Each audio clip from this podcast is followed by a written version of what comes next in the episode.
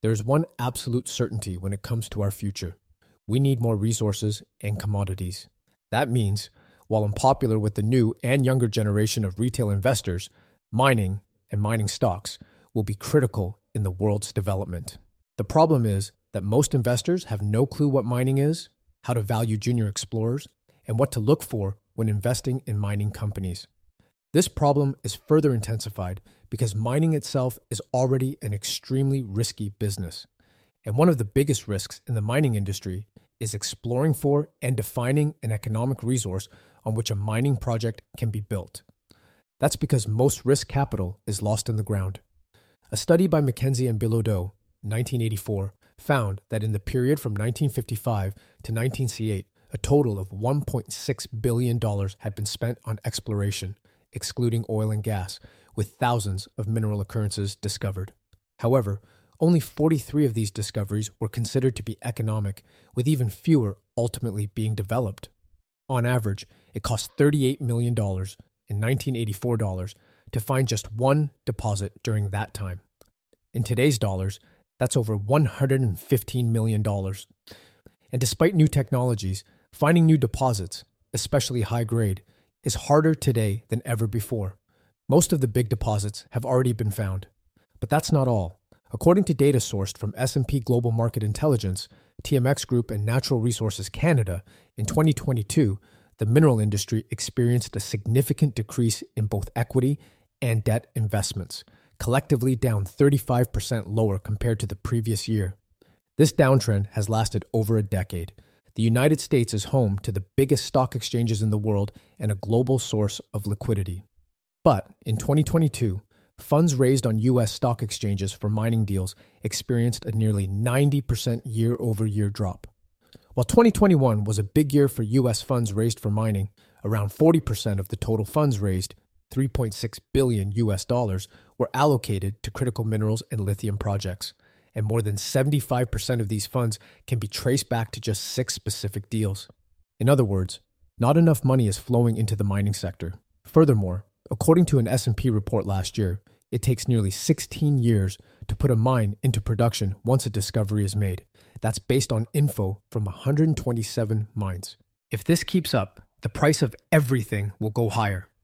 As a result, there will be a time when the younger generation realizes this and turns to mining stocks as their next big sector play. And when that happens, you should be ready to make the right decisions based on a better understanding of how to value mining and, mining exploration stocks. But how do you know what projects are good enough for your investment? The majority of us aren't geologists, so for us to completely interpret or truly understand everything in an NI 43 101 report is difficult. Even today, the majority of geologists have a hard time putting a resource together or moving a project from a resource to the feasibility stage it takes some very special people in this industry to know where to drill, and it takes even more special people to know how to put it together. So, while we'll never learn everything, it certainly helps to learn the basics. Over the next few months, I'll go into more detail on how to read 43 to 101s, how to assess certain projects, and how to understand drill results. For now, let's get started with the basics. There are many methods of mining, but the one most widely used thus far has been open pit mining. It accounts for more than 80% of mines in the United States. Open pit cast cut or surface mining is a method of extracting ore or mineralization that is found very close to the surface, with a sufficient quantity of ore within a close proximity to make it economically viable to extract.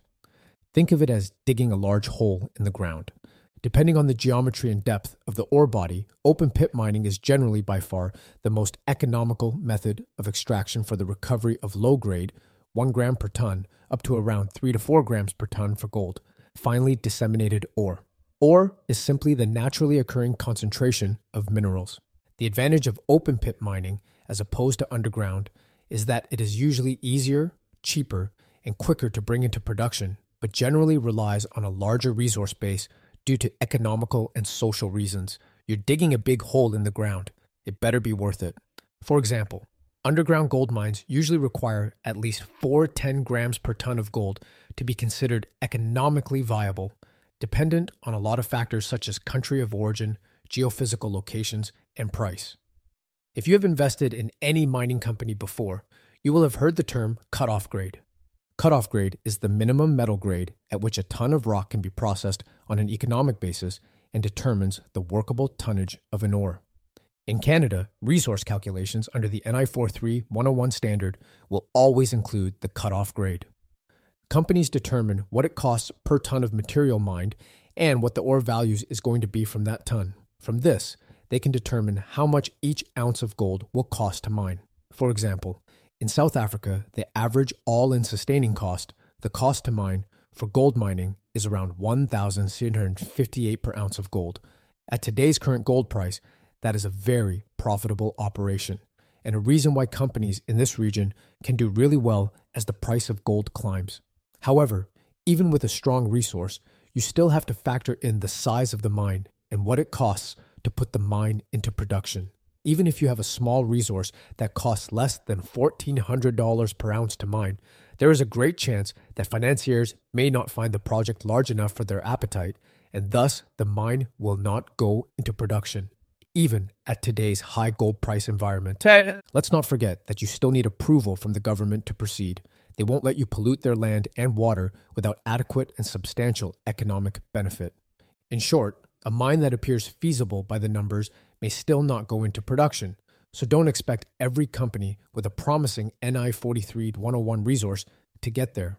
Before full on production can take place, there are many costly steps involved with bringing a mine into production, even if it is open pit. You have to identify the resource through various sampling methods, determine cutoff grades, and conduct a full on feasibility study before you can even come close to production. Some key points to focus on include high grade levels. The higher the grade level of ore, the better the project. Cutoff grades, low versus high. Cutoff grades are essential to determining the economic feasibility and mine life of a project. Increased cutoff grades can reduce political risks by ensuring higher financial returns over a shorter period of time. Conversely, lower cutoff grades may increase project life with longer economic benefits to shareholders, employees, and local communities. In short, a low cutoff grade does not mean a poor project. Easy access.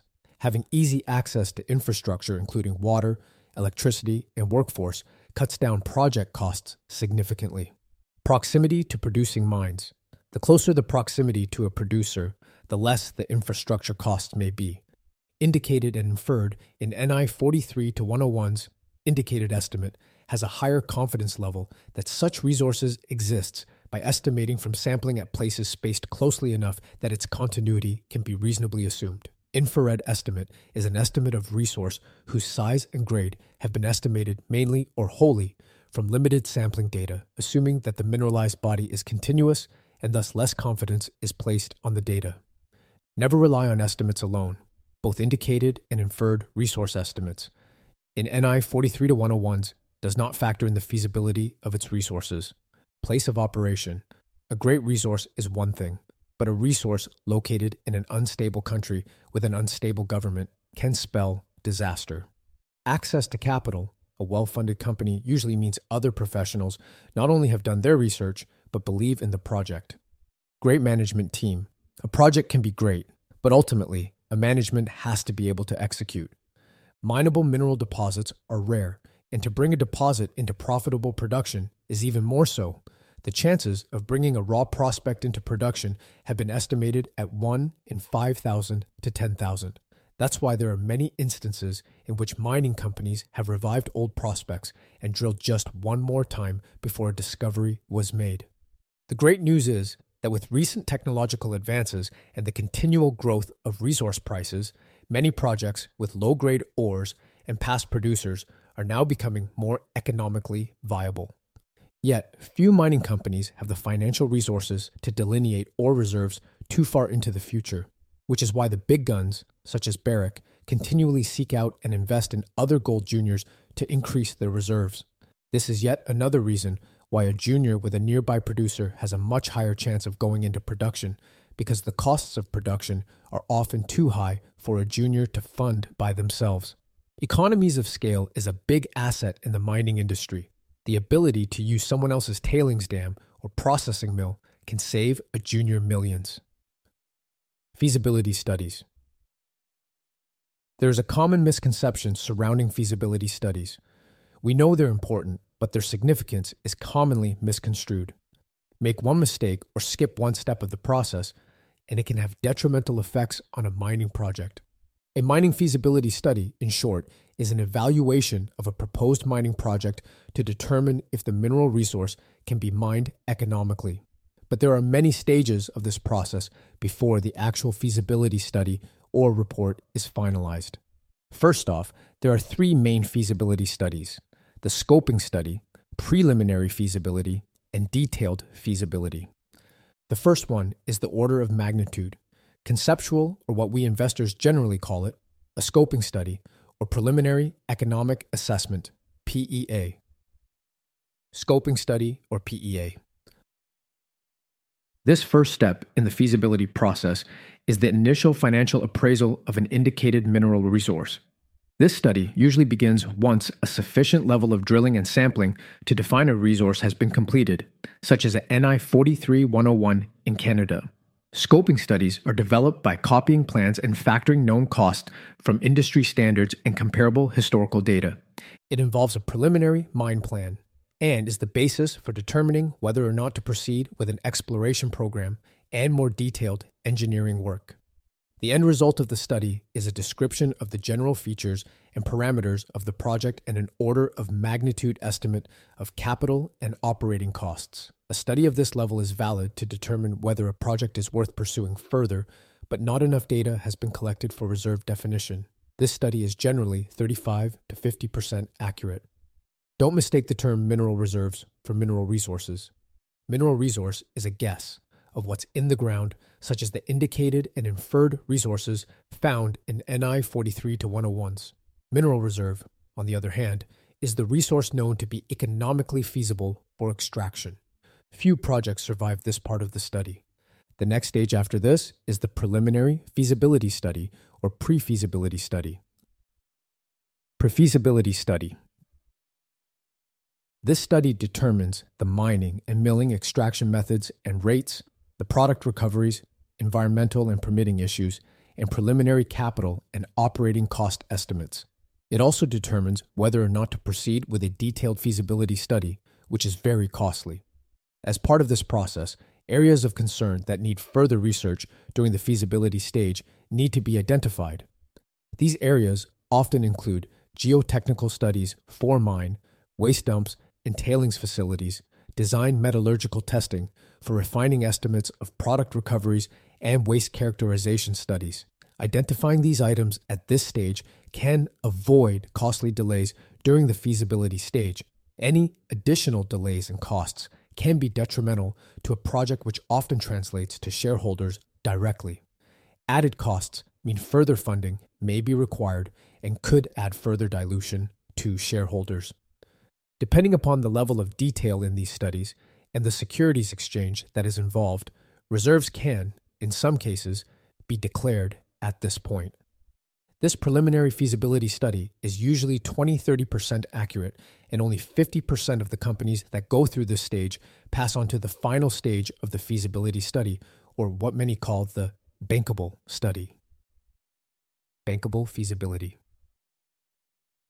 Detailed or bankable feasibility studies are the most detailed and usually determines whether or not to proceed with the project.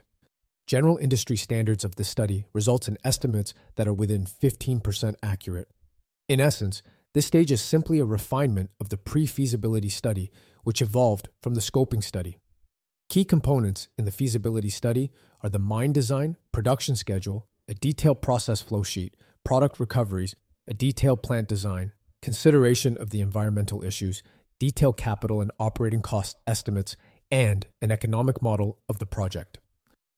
Each of these components is extremely important. If a company can make it this far and is feasible after this stage, they can generally take the study to the bank for financing purposes. At this point, there's sufficient information to declare reserves, provided the project has positive economics and is noted as bankable. However, investors always seem to forget that bankable describes only the level of accuracy of the analysis and not necessarily the outcome of the project. As I said, Just because a project is feasible doesn't mean it will get the go ahead for production. Just because a feasible project can make money, the return on investment may not be enough for the company to advance the project, or the risk too high for such reward. For example, the profit from the mine may be $100 million, but it may cost $95 million to build it out. So is it feasible? Yes.